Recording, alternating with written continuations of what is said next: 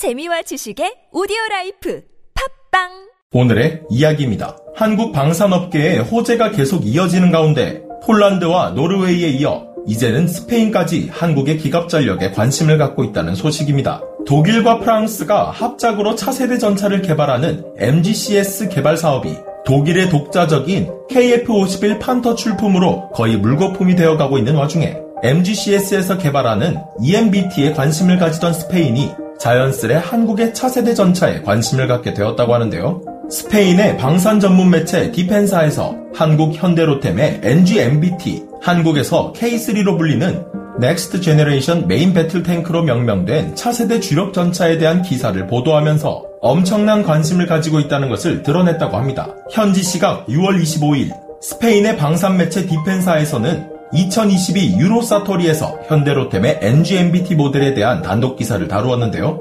디펜사는 2021년 말에 선보인 진화된 K2 전차와는 디자인이 다르다라며 특히 이번 모델은 스텔스 전차로 제작되기 위해 둥글고 평평한 선과 배럴의 많은 부분을 덮은 장갑의 디자인을 선보이고 있다고 소개했습니다.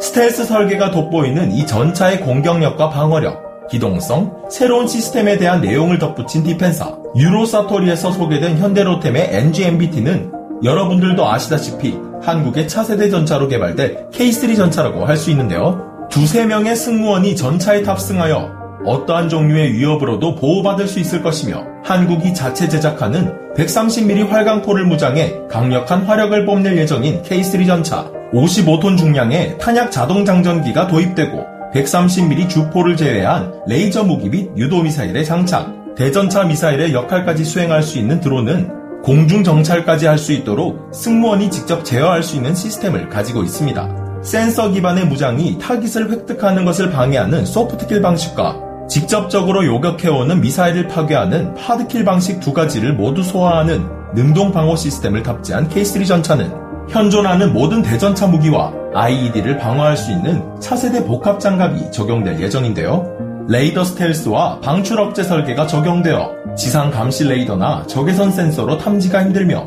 특수 소음 방지 기술을 적용해서 스텔스 모드에서 4km의 거리를 이동할 수 있도록 구성된 것은 물론 K3 전차는 일반 도로에서는 시속 70km에 달할 정도로 빠르며 비포장 도로에서는 시속 50km에 달하는 속도를 유지할 수 있습니다. 지휘, 통제, 통신, 컴퓨터, 사이버 보안, 정보, 감시 및 정찰, 한마디로 첨단 C5 ISR 개념을 가지며 전장에서 실시간 정보 우위와 보안 데이터 분석을 통해 위협을 조기에 감지하고 최상의 전투력을 배가시킬 수도 있는 우리의 자랑스러운 전차.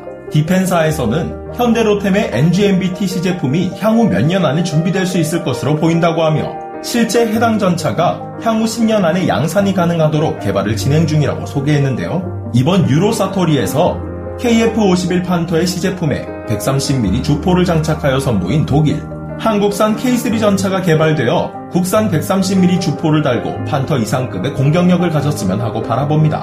이번 폴란드에 수출된 무기를 비롯하여 유럽 국가들의 한국 방산의 위대함을 한 번 더 알리고 모든 것이 비싸기만 비싼 독일제 무기보다 자국산 무기들이 수출 시장에서 훨씬 우위에 점하게 될 수 있기를 바라며 오늘의 이야기 마치겠습니다.